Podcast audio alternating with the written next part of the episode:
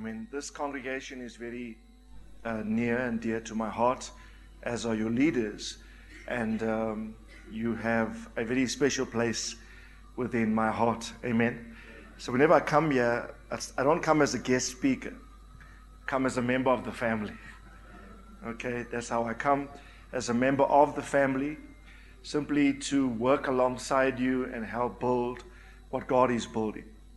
The Bible says, and they, the early apostles went everywhere performing great signs, wonders, and miracles, and the Lord working with them.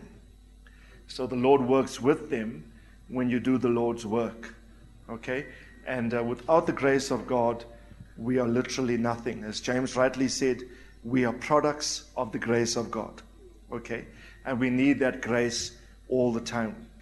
Hebrews chapter 4, verse 15 and 16.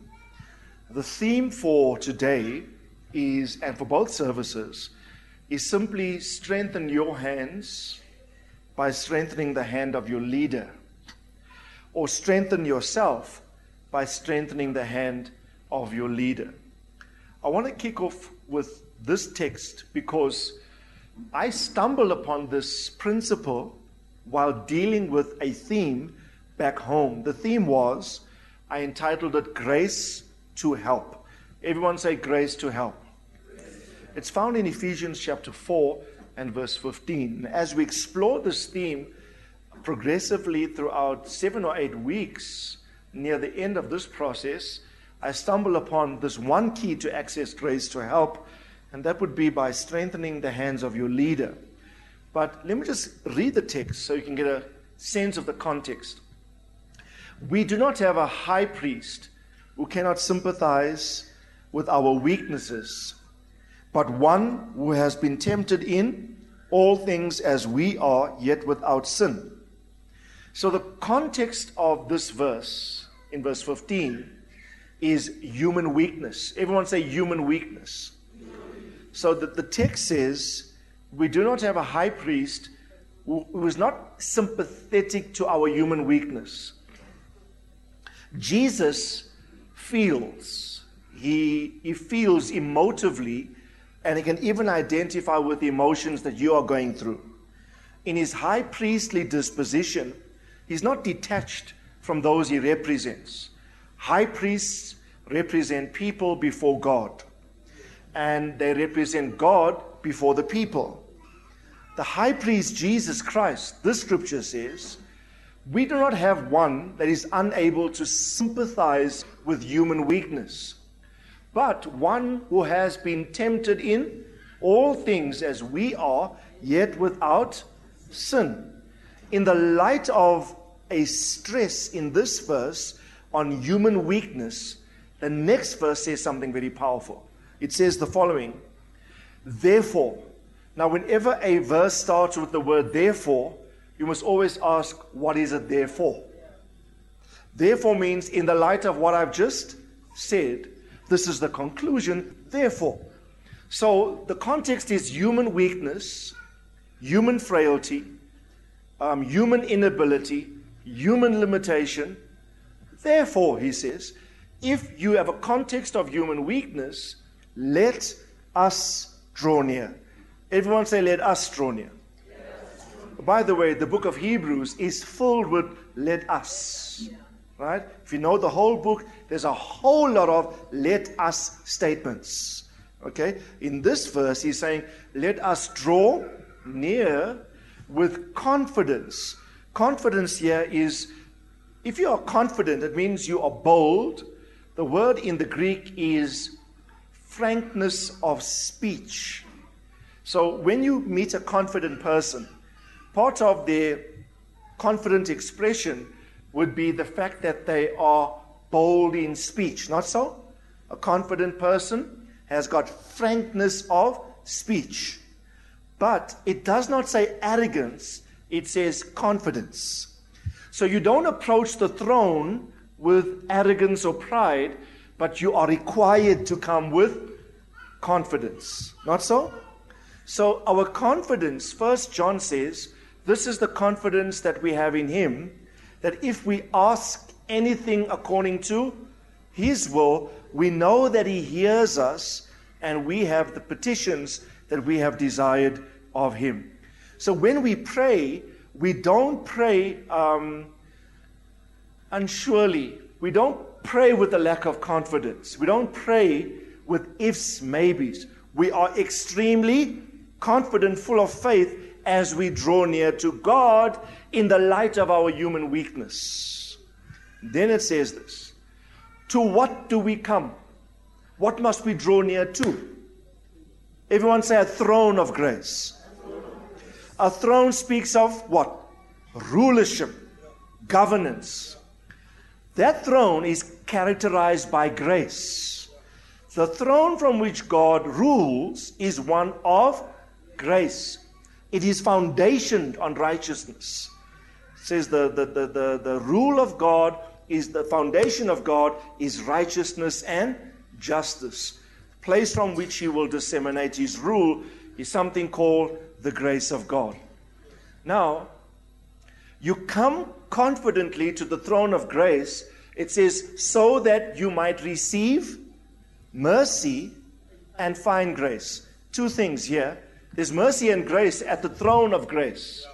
When you have grace, from grace flows mercy. That's why Paul was very specific when he says, when he opens each of his letters, he says, grace, mercy, and peace. Anything else that is vested in God in terms of anything he would desire to give you flows from his grace. Right? So, listen carefully. It says, that we might receive mercy and find grace. Now, you receive mercy. Some versions say you obtain mercy, but you must seek or find grace. Mercy is received, grace is found. Okay? You find grace to what? To help in time of need. Everyone say time of need. This phrase in the Greek, time of need, doesn't mean that you have needs, therefore you need God to supply your needs. A time of need could be a protracted period of time in which you need specific help from God for a very specific thing. It's called time of need. And in that context, humanly, you are weak. The context here is human weakness. So, what do you need when you are humanly weak, humanly unable? The pressure is on you. It's a time called need uh, it's a time called need. I need help. Your cry is, Help me, God, help. I need divine assistance. Help. This text says you can come frankly, confidently before God and find something called grace from a throne of grace, and the effect of that grace in you would be to help you. Right? Now, if you are drowning in the sea, you got no time for big words. You don't shout, assistance, assistance. What are you going to shout? Help! Right? You got no time for big, bombastic words. You got no time to impress anybody. You can't be drowning and saying, assistance. The guy say, what? What did you say? Assistance. They understand help. Everyone say help. Help. Like you need it. Come and say, help me, God. Help me, God. Right? The Syrophoenician woman, remember? The Syrophoenician woman who came to Jesus. Her daughter was grievously vexed back home with a demon. And she came out of the coasts of Tyre and Sidon. And she came to where Jesus was. And she said, Jesus, son of David, have mercy on me. Remember? And the Bible says Jesus did not answer her a, a word. Okay? And she kept pressing. And the disciples wanted to send her away. And Jesus said, I'm not sent, but unto the lost sheep of the house of, of, of Israel. Okay? How can I take the children's bread and cast it to, to dogs? Now, only a Jew could address another Jew in reference to his lineage. Only a Jew could say to another Jew, like Jesse, son of David. It was customary that if you are a Jew, you had the right to reference your other brother who is a Jew using a reference to his father. So this lady is not Jewish, she's Gentile, she's Syro-Phoenician by birth. So when she comes to Jesus and she says to Jesus, Jesus, son of David, what she was doing was claiming a position in reference to him that she did not have. She was being false, she was being hypocritical, she was using a formula, son of David, that she heard others use, probably. Right? How often you and I use formulas, especially in our worship, and we think those formulas will impress God. You cannot use verbiage or words to characterize your relationship to God that doesn't exist at a particular level. You will not get any response from God. The Bible says, and he answered her not a. He didn't answer her. Now, who wants to get answers from God? I want answers. I don't want, I don't want to have a, a serious problem at home where my, my a grievously vexed situation, right? The Bible says, this text, the, this version says, her daughter was cruelly demon possessed. It's not just demon possessed, it is a bad case. It is cruelly demon possessed. There's a text there, Matthew 15 22, or the King James, severely vexed. Right? So, bad domestic situation. She comes to Jesus, and Jesus expects transparency and, and honesty. So, when Jesus said, I cannot take the children's bread, who are the children? Jews in that context, and give it to dogs. The Jews call Gentiles dogs, okay? So, but you know what this, this woman said? But even the dogs eat from the the crumbs that fall from the master's from the master's table.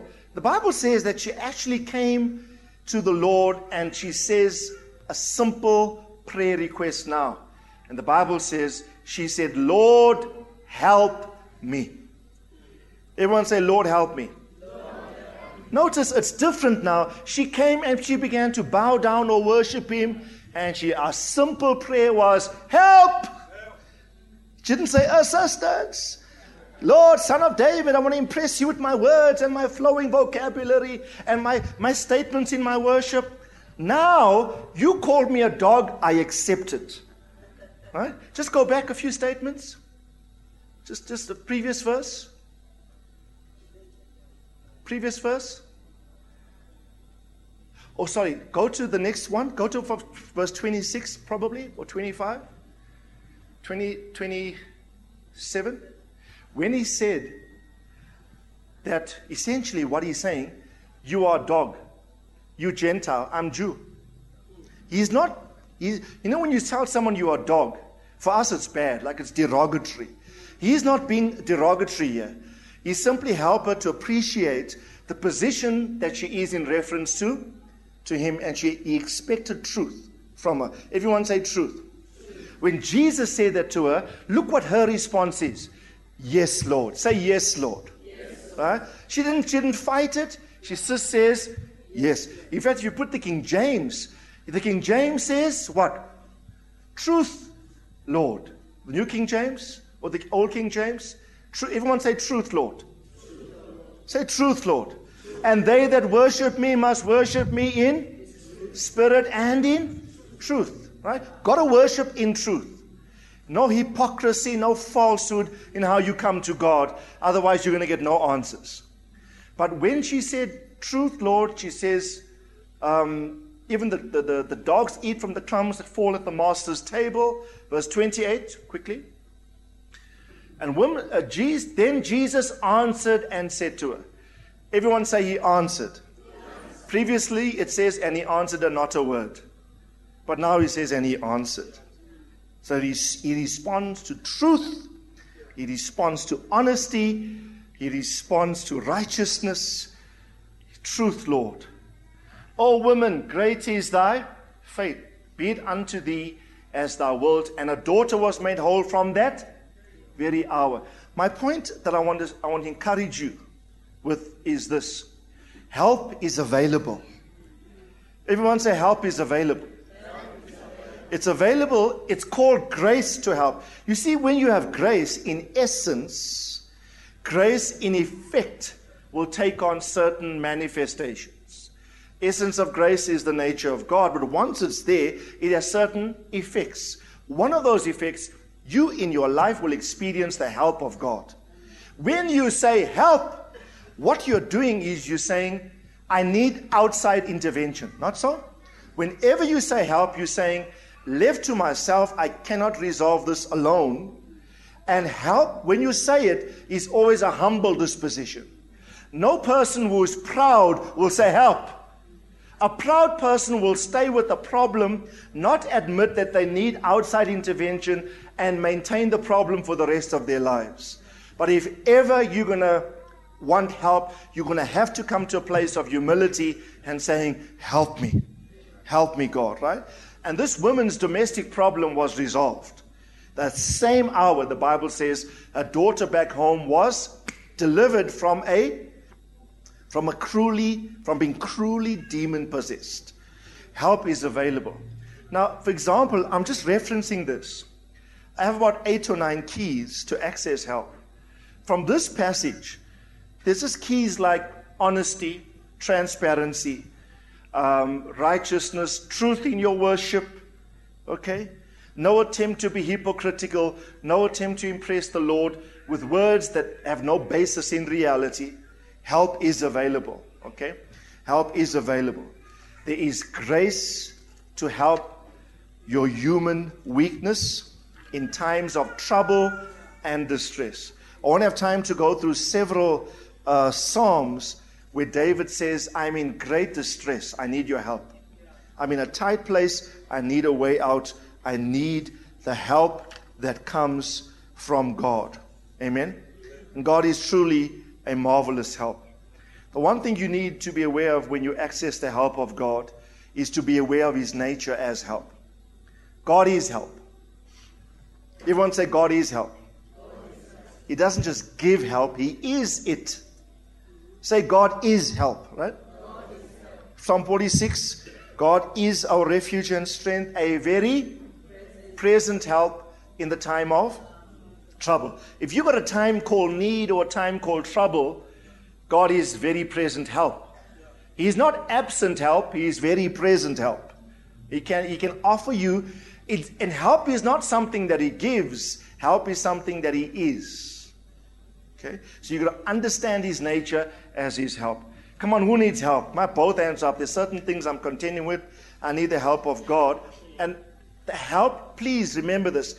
Help is not something He gives, help is who He is. Help is an essential quality of His nature. And when you need Him to help, He will be there for you. Tell someone help is on the way. Right? And just quickly, before we get to our theme, um, the Holy Spirit is actually called the helper. Not so? So you must walk closely with the Holy Spirit to access the, the help of God and do nothing to grieve Him. Now, I won't go there because I have a whole long teaching on the Holy Spirit as the helper. What, what you must do is don't grieve the Holy Ghost through your bad attitude or bad behavior. According to Ephesians 4, if you look at the context in Ephesians 4, there's things like anger, hatred, bitterness, malice, sensuality that grieve the Holy Ghost or that frustrate Him, okay? That grieve the Holy Spirit or that um, frustrate Him. And so we must not grieve the very person who is designed to give us help. And Thessalonians says, quench not the Spirit. Don't quench your help. Don't grieve your help. Your help is found in the person of the Holy Spirit. Okay? I spoke about sincerity and truth in worship. Um, there's so many other principles. Help is also found among God's people. The help you need from God will be found among God's people. In Zion, God will send you help from His sanctuary. Amen?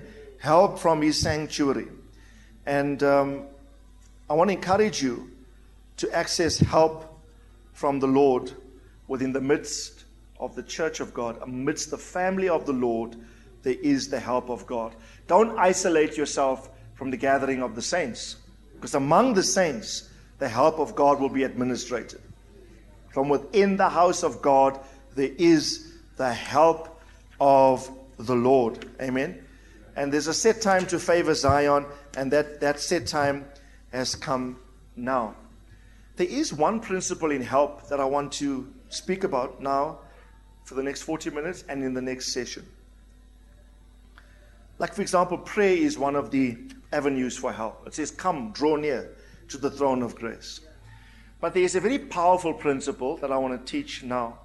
Like I said, there's help available to you when you help your spiritual leader. The help, divine help of God, comes to the Son of God when that Son of God positions himself in a place of help towards his spiritual leader or spiritual oversight. Many of you know the scripture, and I must commend this house. I'm amazed at the kind of support you give James and Dr. Lucy. The sons in this house are exemplary as far as that is concerned. But I want to encourage you, um, for many of you more to come on board and to go to the next level, simply because the mandate has increased upon the house. Right? Dr. Lucy, James and Dr. Lucy's mandate has increased. I believe within the course of the school, there's now a far wider responsibility, far governmental function that now needs to exhibit itself in Africa and indeed the rest of the world. So whenever the leaders go up, the church goes up. Right? Whenever the leader ascends, the group must ascend with him. Okay? And if the mandate increases, the quality that use of help and support must go to the next level. For those of you that are helping your leader already, consolidate and intensify it. Those of you who are standing aloof from it, come on board. I will demonstrate to you from the scriptures. There is great blessing in this for you. Great blessing. Come on, who needs help? Right? I need help. And when I discovered this key, I started to intensify the kind of help, for example, that I would give to Apostle Thamo Naidoo, my oversight in God. Okay. Now, in 2 Samuel chapter 5, from verse 1 to 3. 2 Samuel 5, verse 1 to 3. 400 men gathered unto David at, uh, in a cave called Adullam. And the text says the following All the tribes of Israel came to David at Hebron, sorry, at Hebron, and said, Behold, we are your bone and your and your flesh. Previously, when Saul was king over us, you were the one who led Israel out and in. The Lord said to you, You will shepherd my people, Israel, and you will be ruler over Israel. So all the elders of Israel came to king to the king at Hebron, and King David was made a covenant with them before the Lord at Hebron, and they anointed David king over king over Israel. Okay? Now, the tribes come to David at a place called Hebron. Hebron means confederacy, alliance, joining, or covenant. It's a place of deeply of deep connectivity and covenantal commitments in relationships. Here is where the men or the tribes that he would lead come to him and pledge a deeper level of commitment to him. And notice what they say. They say this to him When Saul was king, you were the one who led us out and let us in. And then they say, The Lord said to you, You will shepherd my people, Israel, and you will be ruler over, over them. So they knew David's past and they knew David's future. They had an understanding of where David comes from, and they had a prophetic view of where David was going. Two things they say We've studied you, we've done our inquiry and our investigation into you. You must never ever join a leader that you haven't thoroughly studied.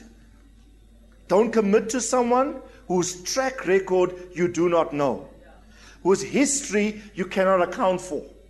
They say confidently, We are here to commit. We are here to plug in. We are here to support because of two things. We know your background, we know your history. In fact, when Saul was king, you were the essential leadership dynamic leading us out and leading us in. Remember, King Saul was king legitimately, but he fell from that position. So he was king legally in the earth, but illegally from God's perspective in the heaven.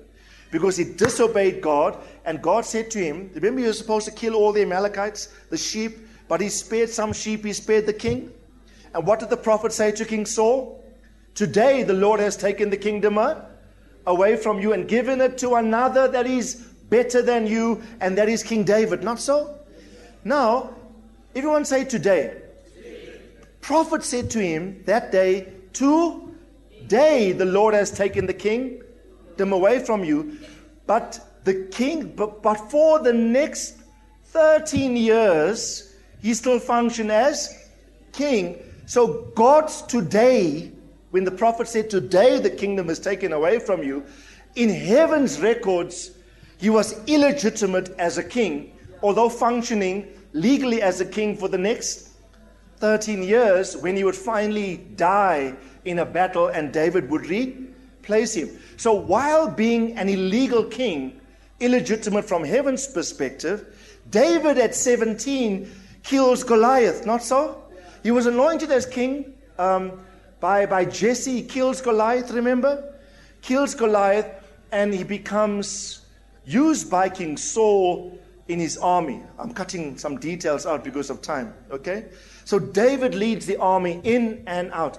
So the men had a recognition that even while Saul was legitimately king, you were functioning in a leadership capacity, even though you were not the leader, but you are doing the job.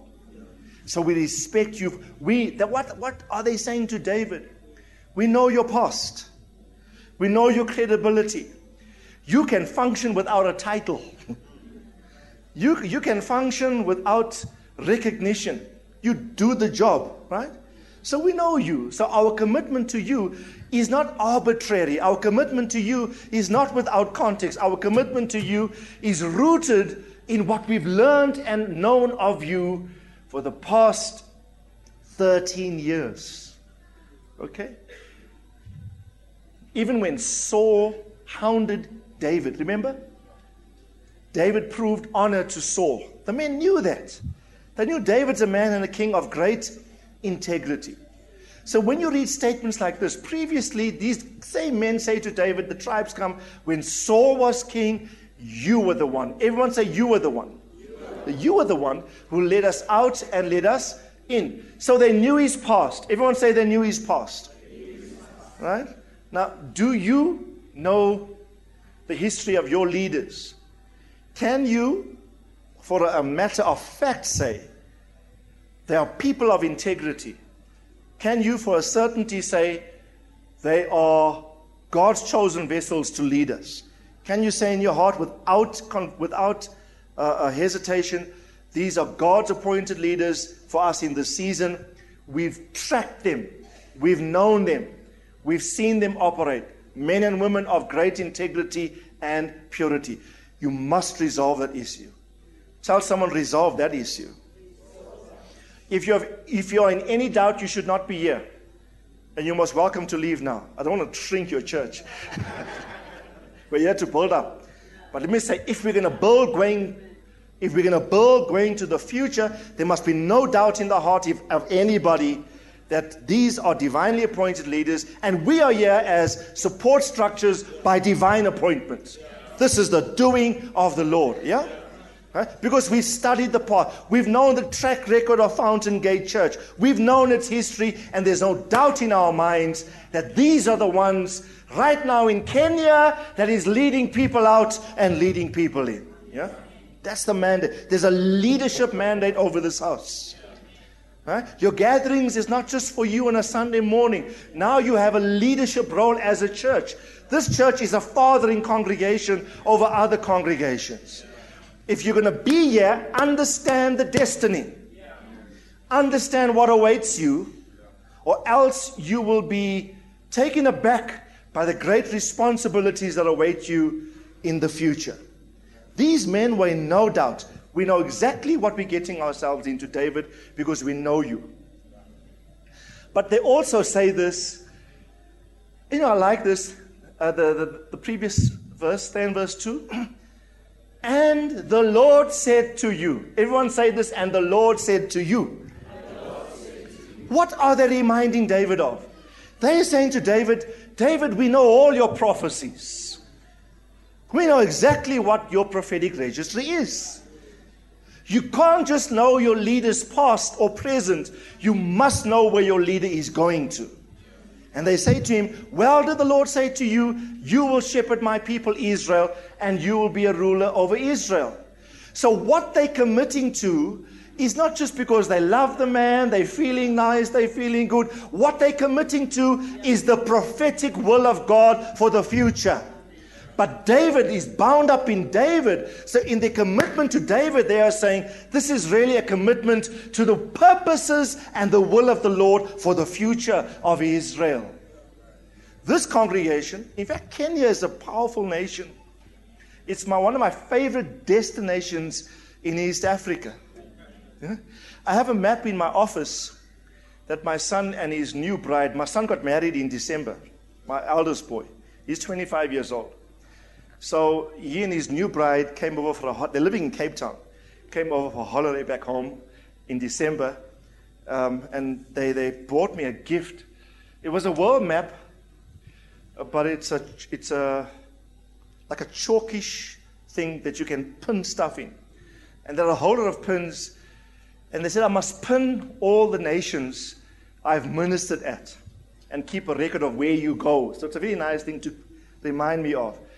When I went to Africa, the first nation up in Kenya, Zambia, Malawi, other places, Botswana, Zimbabwe, etc. Kenya, right? Because it's a gateway. It's, it's like central to a lot of things that's, gonna, that's going to happen in Africa. In this nation, your church, Fountain Gate, is going to play a critical and key role in the playing out of things. And you need to understand that prophetic destiny in God that um, awaits you as, as a local church. Okay? Now, they come to David and they pledge strong support to him. Everyone say strong support. First Chronicles chapter 11 and verse 10. First Chronicles chapter 11 and verse 10.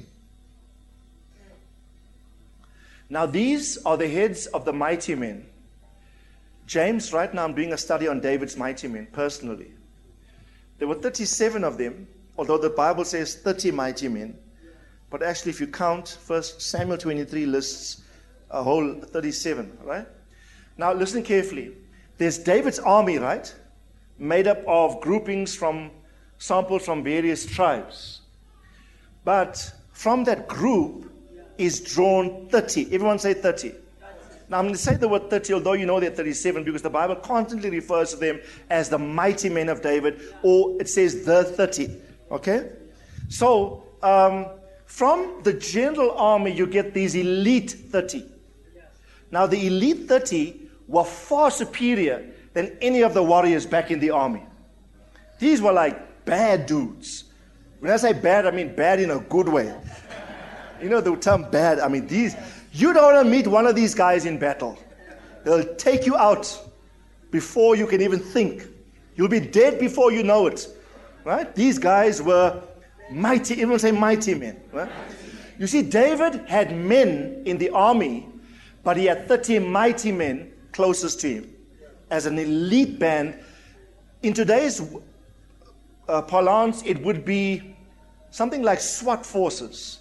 What, what's the other term they use for the highly trained?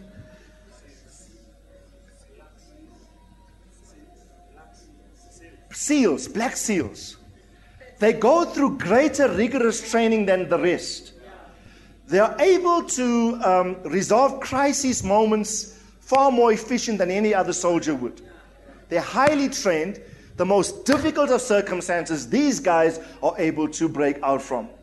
So David had these 30. And among the 30, there were even three that were head of the 30. those, I mean, these guys, you must read what they did. These guys are bad. I mean, one of these guys, one of them, kills 800 men in one battle. 800 approaches this one guy. All he has is a spear. And the Bible says, sorts them out, no problem, no big deal. 800, I can take them out. So one son can deal with 800. And uh, you see, the attack is against David. But this mighty man says, No one's coming to David. You come to me first. I sort you out, you 800. A lot of you, I take you out one time. The one guy took 300 out in one go. He was busy defending a plot of, I think, lentils or something. Right? And the Bible says he fought the whole day simply to defend a small piece of an agricultural plot. He said, No Philistine. He killed the no Philistine is getting this patch of David's. This is Israel's inheritance. And the Bible says he fought so hard that his sword clung to his hand. After the battle, they couldn't get the sword out of his hand. In other words, the man became one with the sword. The sword is the word of God. The word of God became flesh in his flesh. Couldn't separate the, the, the, the, the word or the sword from who the man was. It says, and he in his flesh or his hand clung to his sword. Tell someone, cling to the sword of the word. One of, you know, please, I'm not going to document this, but listen and document this. One of the ways in which you offer help to your leader, yes, study his past, know his future, right? Commit to him, right? Yeah, become one with the word. Everyone say, become one with the word that he preaches. Become one with the word that he preaches. If you become one with the doctrine that, that, that, that this church preaches, that the leaders from here preach, I submit to you, you will kill 300.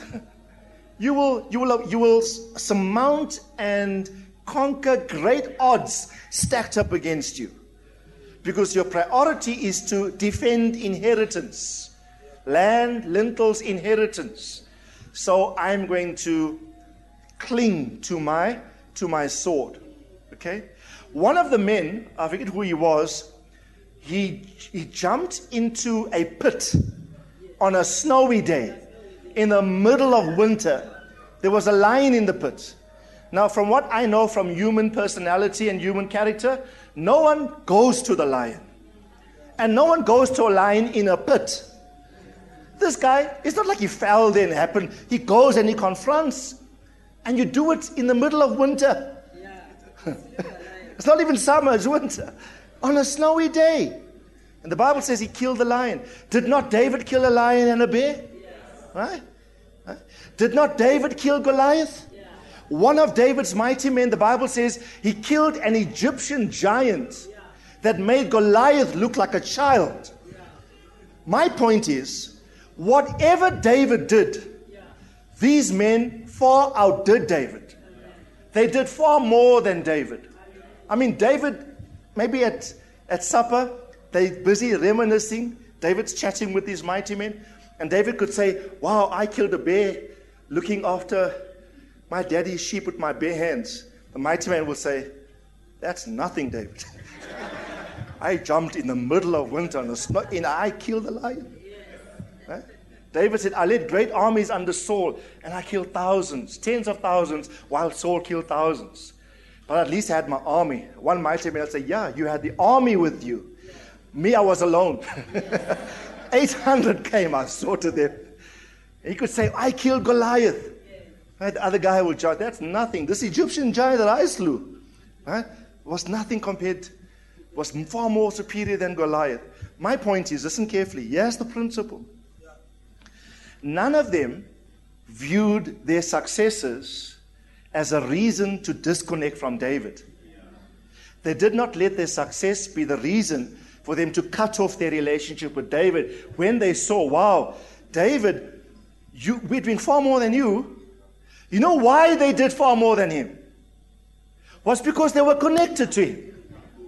The grace of God in David flowed. Oh, by the way, most of these mighty men were the, the 400 that came to him in Ziklag. When they came to David, they were in D section. depressed, right? In debt, right? Discontented, right? But now they're in V section. Mighty men of valor. They left D section to the V section. when they came to David, and notice they came to David before David was recognized king. They knew that Jesse anointed him, but Saul was hounding him. So they committed to him before he was consolidated in his kingdom. And these mighty men evolved to this, these depressed, indeed discontented group evolved to mighty men of valor. So these men knew, hey, we are this proficient because we've seen the impact of your grace in our lives. Now that we are far superior to you, we recognize we are this successful because of the grace of God that flows through you to us. And listen carefully. That is why you've got to understand purpose. Don't interpret your personal success as though God has got something unique for you to explore on your own. And disconnect with your leader in whom the purposes of the Lord are vested. Yeah? It's very important to understand this. Extremely important. So this verse says, just watch First Chronicles 11:10. I, I said all of that so you can understand this phrase. These are the heads of the. So it's these bad dudes. it's these these these guys that are really powerful. It says the heads of the mighty men whom David had gave him what kind of support? Come on, say it louder. Strong support. What kind of support did these men give David? Not just support, they gave him strong support. I'm here to encourage you, Fountain Gate. The support must go from support to strong support. Right? I know it's already strong from what I observe. It's an extremely strong support that many of you sons give your spiritual parents in Christ. I want to encourage you, maintain it and strengthen it. Take it to the next level. Okay? Because listen carefully. When you support your leader, your proficiency goes up. None of those, Adino, Eleazar was the other guy, none of those heads of the mighty men would have been as proficient if you take their support for David away. Let me just say this to you the grace of God comes to you in reference to his purpose. If his purpose is on David, they support David. God gives them grace to help. Everyone say grace to help. So there's power and anointing on them because they lock into purpose vested in in David. Okay? And I'll show you how this works in the lives of other personalities in the Bible in a, in, in, in a moment. Strong support together with all Israel to make him king according to what? According to the word of the Lord concerning Israel. You see, the support wasn't just arbitrary, it wasn't random. It wasn't just, oh, a good guy, let's plug in, let's support. These guys were convinced this is God's will. There's a prophetic registry, there's the purpose. What we're doing is according to the work of the Lord. You know what the Bible says about these men? They were men of nobility or men of valor who knew how to keep rank. I think Meshach or one of the guys, Samuel referenced this. They knew how to keep to keep rank, right? Knew how to keep rank. And the Bible says they gave him strong support. Now, the word strong or support here, strong support, is a Hebrew phrase, chazak. Everyone say chazak. Right? Come on, say it louder. Chazak. Come on, say it like a mighty man. Chazak. Would any of you want to face one of these mighty men in battle? Any of you? Any takers? You know, I often say to the Lord, if he, if he affords me the privilege of putting me in biblical history somewhere, when we get to glory one day, and the Lord says to me, Randolph, I want to play back history for you, and actually put you in the scene. Where would you like to be? Would you like to be with Moses walking through the Red Sea and you see walls standing? Or would you like to be with Joshua around the walls? Or would you like to be one of the disciples with the Lord Himself? doing stuff in the New Testament. I said, no, none of that. I want to be one of the mighty men. put me there. Put. I'll see David, but I want to be one of these. I want to feel like what it felt. To my in support of a vision greater than me, my grace is enhanced in the process. Right? When the Bible says some of these Danites, their feet were like hinds' feet. They were so agile, they were like gazelles on top of mountains. They were so athletic. You can't touch them, can't catch them. Okay? The Bible says their faces were like the faces of lions. That's why the man could kill a lion. When, that, when he jumped into the pit, that lion didn't face a man, he faced another lion. Your face was like, faces were like, were like lions. Yeah? This is like, this is like the lions in Daniel's den. Notice what I said, the lions in Daniel's den. It's not Daniel in the lion's den. Right? It's whose den is it? This is Daniel's den, and you lions are illegal here. Right? So Daniel is not the victim, the lions are. the lions recognize grace and will submit to it. So everyone say Chazak. Strong support, this word means to be strong, to be strengthened, to be courageous. It also means to overpower, to overpower. Everyone say overpower. It also means to fasten upon. Everyone say fasten upon. It's like you hold on to because you recognize that's the source from which the grace of God is, is flowing. Strong support. So they provided him or provided to him strong support. And they helped him. Everyone say help. Helped him in the war. Now, First Chronicles 12 tells us this. First Chronicles 12. For your personal study, I will encourage anybody here. Start studying the mighty men. Because what you study, you become. Start studying First Chronicles like 11, 12, First, First Samuel 23, etc. Study. You know what? This, everyone say the spirit of might. The spirit of might is one of the seven expressions of the spirit of the Lord. Wisdom, understanding, the fear of the Lord, etc. But one of them is a spirit of might. And these are what? Mighty men. And this is a mighty church. The spirit of might is upon this congregation. There's a great spirit of wisdom, great insight, the fear of the Lord. All seven dynamics are here. But I've seen, I've seen from James and Lucy and how you operate. You do possess something called the spirit of might, which is going to become a predominant feature of your work. In other words, when people look at you and say, wow, mighty church, mighty men, you doing feats that whole armies do. The whole groups do, but you singularly are taking 800, 300, defending fields, jumping in pits with lions. You guys are doing such strategic things, and you're such a small group by what you're doing definitely there's a spirit of power and of, of might. The same spirit rested on Samuel, not Samuel, Samson. The, Samson had the spirit of might upon him. He could do mighty exploits for God. And what does Daniel, I think 1132 say? The people that know their God shall be strong and do exploits. Everyone say exploits. But how you do exploits will be dependent upon the kind of help you give. Let me just say this if you want help, sow help. If you want to reap help, sow it. Sow it somewhere. The best, one of the best places to sow help is to sow help to your spiritual leader. First Chronicles 12, verse 1 says the following Now these are the ones who came to David at Ziklag while he was re restricted. So it, it, it references these mighty men and some of the other men in the army as part of the original band that first came to him at, at Ziklag, right? When he was still restricted. Let me just say this to you offer help to your leader when he is still restricted. A lot of people say, I'm not going to help now. But when he is famous, when he's got latitude, yeah, and you're going to see me. Doesn't work that way. Doesn't work that way. While he is yet unknown, while he is yet developing, while he is yet restricted, you offer the help. Amen?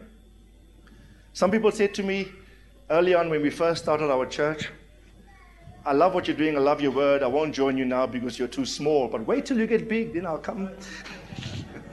wait till you're more established. Let me just say this you must be discerning. Be discerning. And notice what it says He was restricted because of Saul, the son of Kish, and they were among who? They were among the, the mighty men who did what? Everyone say, helped him. You want grace to help your human weakness. In time of your need, you must learn to help the one over you.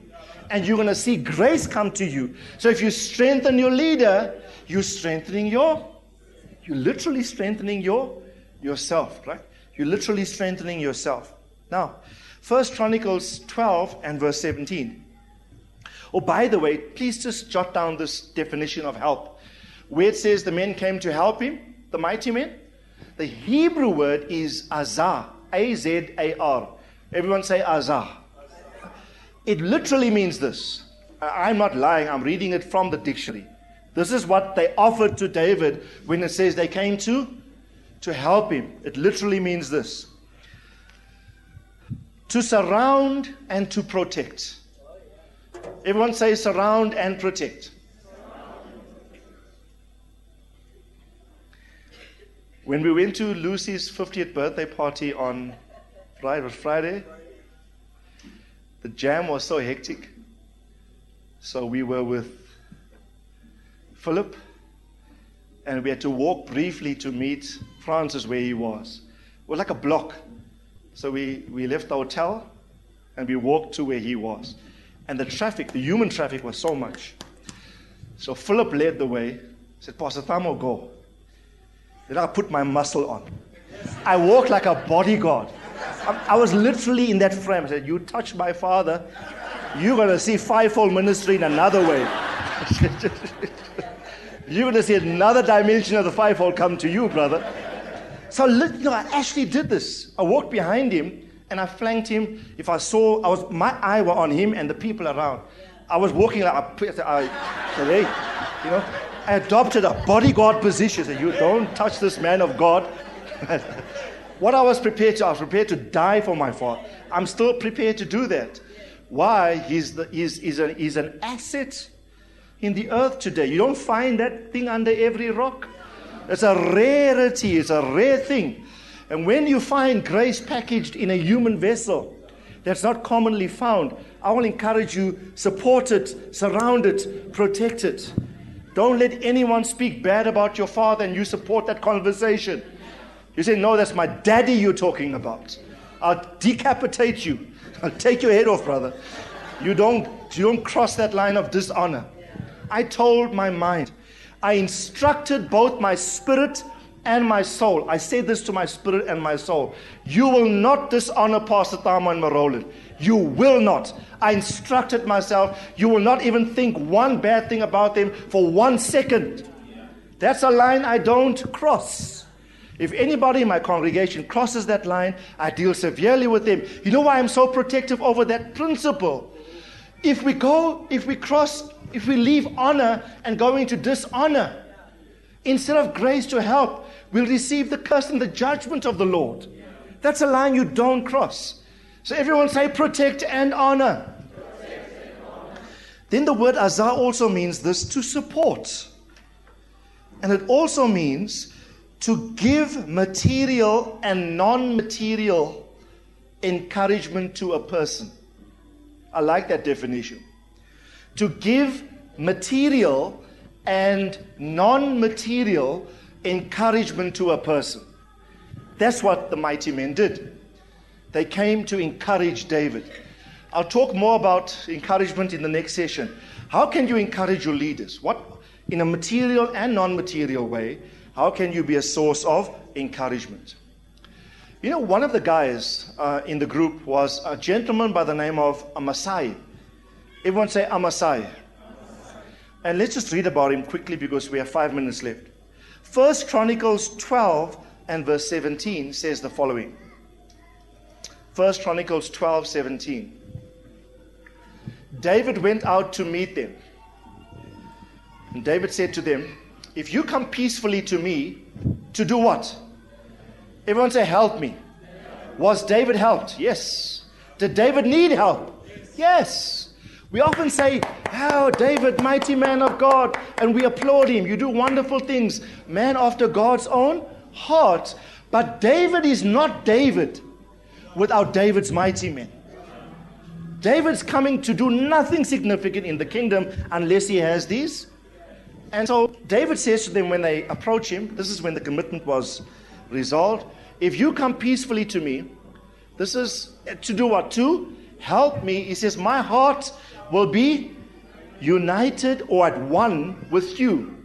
But if you've come to betray me to my adversaries, since there's no wrong in my hands, may the God of our fathers look upon it and make his decision. I like David's heart. He says, I won't judge you, I won't curse you, I hand you over to God to deal with you. Right? If you've come with any ulterior motive, may the Lord deal with you. Right? I know there's no betrayers here. After hearing a word like this, you need to repent. Yeah? But they are strong supporters. Just bump your neighbor and say, We are not just supporters, we are strong supporters. We are strong helpers. Everyone say Chazak. Say Azar. Say Ahu. You watched the 300? Who watched the 300? The movie? Those 300 were able to conquer, what was the Syrians? What was the army? Yeah, the, the Syrian army against them. Right? And I like what they constantly say. Ahu! It's like, yeah, we are 300, they are, but Ahu! Everyone say Ahu! ahu. Now your Ahu would be, say Chazak. Say Azar. Chazak means strong support, Azar means we help. Huh? Come on, say it again. Chazak. Say Azar. Say hallelujah. Amen. It's great to have fun in the house of the Lord. Amen. Amen. So, what this guy says, so David says, no problem. You, your heart must be knit, must be at one with mine. And then in verse 18, the next verse is a powerful principle. The Spirit came upon who? One of the guys there, Amasai, who was chief of the 30. And this, the leader says to David, We are yours, O David. And we are with you, who? Son of Jesse. Peace, peace to you, and peace to him who helps you. Indeed, your God is helping you. Then David received them and he made them captains of the band. A powerful statement, this guy. You know what his name means? Amasai means burden bearer. Right? Powerful meaning. He's the one who, who bears the burden with David. It's like, I know Joash, Joash or Joab, one of David's generals was also one of the mighty men. But this guy, Amasai, he's not speaking here as a man. He's speaking here by the Spirit of the, because what comes upon him? See, the Spirit of the Lord comes up. So he's not speaking as a man, he's speaking as by the Spirit of the Lord. And he's representing the 30 and I believe the entire army when he says this to David. Listen carefully what he says. We are yours. We belong to you. When, when Paul referenced the Macedonian church in 2 Corinthians chapter 8, verse 1 to 3, Paul said this about them. He says, They gave themselves to us, or rather, they gave themselves to the Lord and to us by the will of the Lord. Okay? People have not too many problems with giving themselves to the Lord. But a lot of people have a lot of problems with giving themselves to the leaders of the Lord in their context, right? Paul says they gave themselves to the Lord and to us. Amasai, the burden bearer, says, We are yours. In other words, he's pledging his whole life in support to his leader, David. And notice what he says David, you are a son. Who's your father? Jesse. So they recognize that while you are our father, you function in sonship to a father. So you're not without accountability yourself. You know the principle of sonship in your fatherhood, so we commit to you. And then he says something remarkable. Everyone say peace, peace. He doesn't say peace, he says it twice. Whenever something is doubled or emphasized or repeated, it denotes a more profound qualitative impartation of that, of that principle. It's not one shalom, it's shalom, shalom. It's double peace to you, David. Not one peace. I what Amasai is saying. I am here to ensure that you are at peace. You are not just going to be at peace, David. I'm going to be here to ensure that you stay in a position of double rest or double peace. Now, I'll show you in the next session of how to actually do this. How can you bring your leader into double peace? Is it in your best interest that your leader be at peace? Yes or no? If your leaders are at peace, you'll be the beneficiary of the state in which your leaders function. But if your leaders lose their rest, if your leaders are in unrest, in distress, and in dis-ease, ease is rest. Ease to be at rest. But to be in unrest is to be dis-ease. That's why people become diseased. Right? You become compromised in one respect or another. And so he says, double peace to you. But I like Amasai. He also says this peace to who? Not just to you only. He says, I'm not just here to ensure your peace. Then Amasai says, so he leaves David and he turns to the, everybody supporting David. He says, and peace to everybody that's here. Peace to him that helps you, David, because I see that your God is helping you. So you mustn't just support your leader by bringing your leader into peace. You can support your leader's peace by ensuring that your brothers are at peace too. So you help your brother come to peace. Because when your brother is at peace, your brother is the other son of your father. So when you ensure your brother's peace, whose peace are you really ensuring? Your father's peace. Because let me just say this I will, as a father, will never be totally at peace if there are some of my sons grappling with serious problems. But yes, I will do what I can to help them. But if there are some 30 mighty men in my midst that are focused on bringing other sons into peace and rest, it'll help my peace. So, one of the ways in which you support your father is to support your brother. Right? Support your brother. Tell your neighbor, your new name is Amasai. What does Amasai mean? What does Amasai mean? Burden bearer. Let's just close. Look at the same text. First Chronicles 11, verse 10. Time is up, so just one minute. These are the, are the heads of the mighty men whom David had, who gave him strong support in his kingdom. Say it again strong support in his kingdom. Now, if you look at the same text in the King James Version, the Old King James, the King James Version of the Bible says the same verse like this These also are the chief of the mighty men whom David had, who did what? Who strengthened themselves with him. So, how do you strengthen yourself? You strengthen yourself by strengthening your leader. You help yourself by helping your by helping your leader. And then look at look carefully. First Chronicles chapter 12, verse 21 and 22, our final verse. First Chronicles 12, verse 21 and 22. Notice how they helped David. It says, they helped David. Repeat after me, they helped David. They helped David against the bands of raiders for they were all mighty men of valor, and they were they were captains in the army.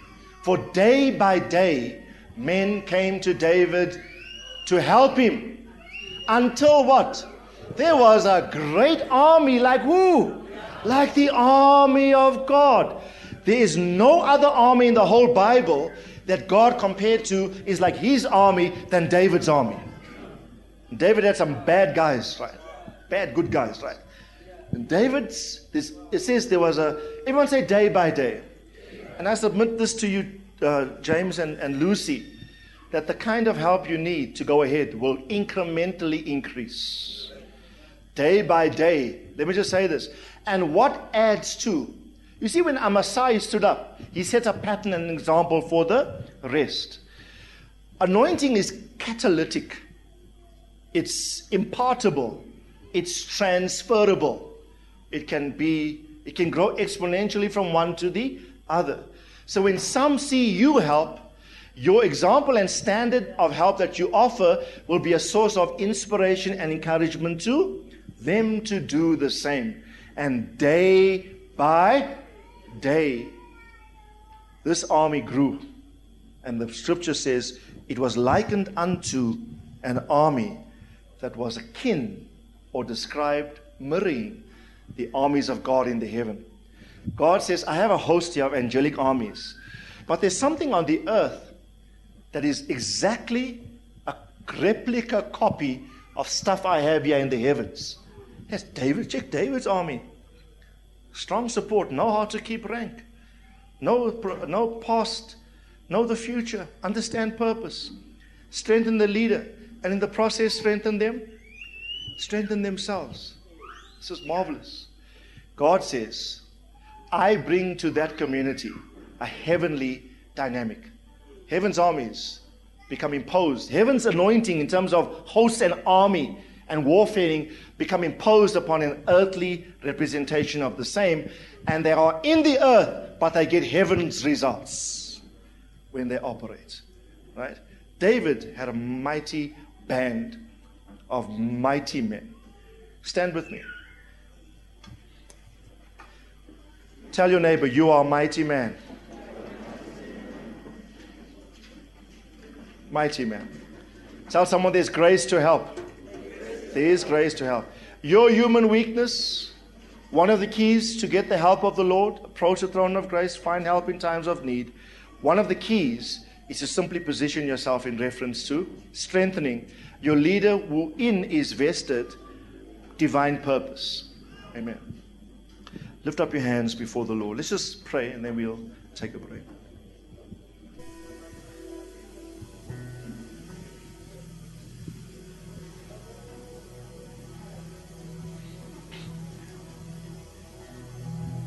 You may be like the Syrophoenician and you're saying, Lord, help me.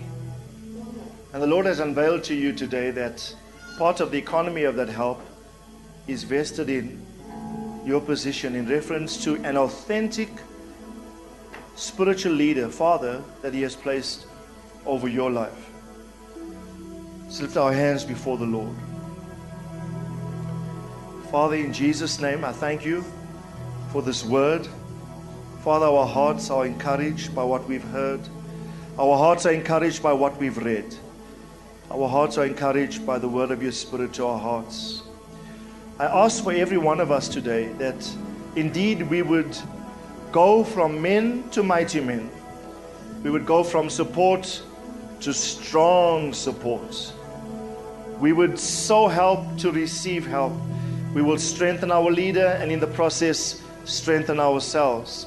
We'll bring our leaders into double rest. Peace, peace to them and our brothers. Peace to everybody else that helps them. I pray for this grace and this anointing to be present within the house this morning in a way in which it has never been. I pray for, for what lies ahead in terms of the increased mandates, that the quality of, of help will increase commensurately with the mandate of the house. I ask in Jesus' name, God, pour your grace upon Fountain Gate Church in a way in which they've not known before. Let men arise from living in debt, discontentment, in distress, and may they emerge to become mighty men of valor, doing great exploits for God in their world, accomplishing the purposes of the Lord, doing mighty things for a mighty God because they are mighty men in God.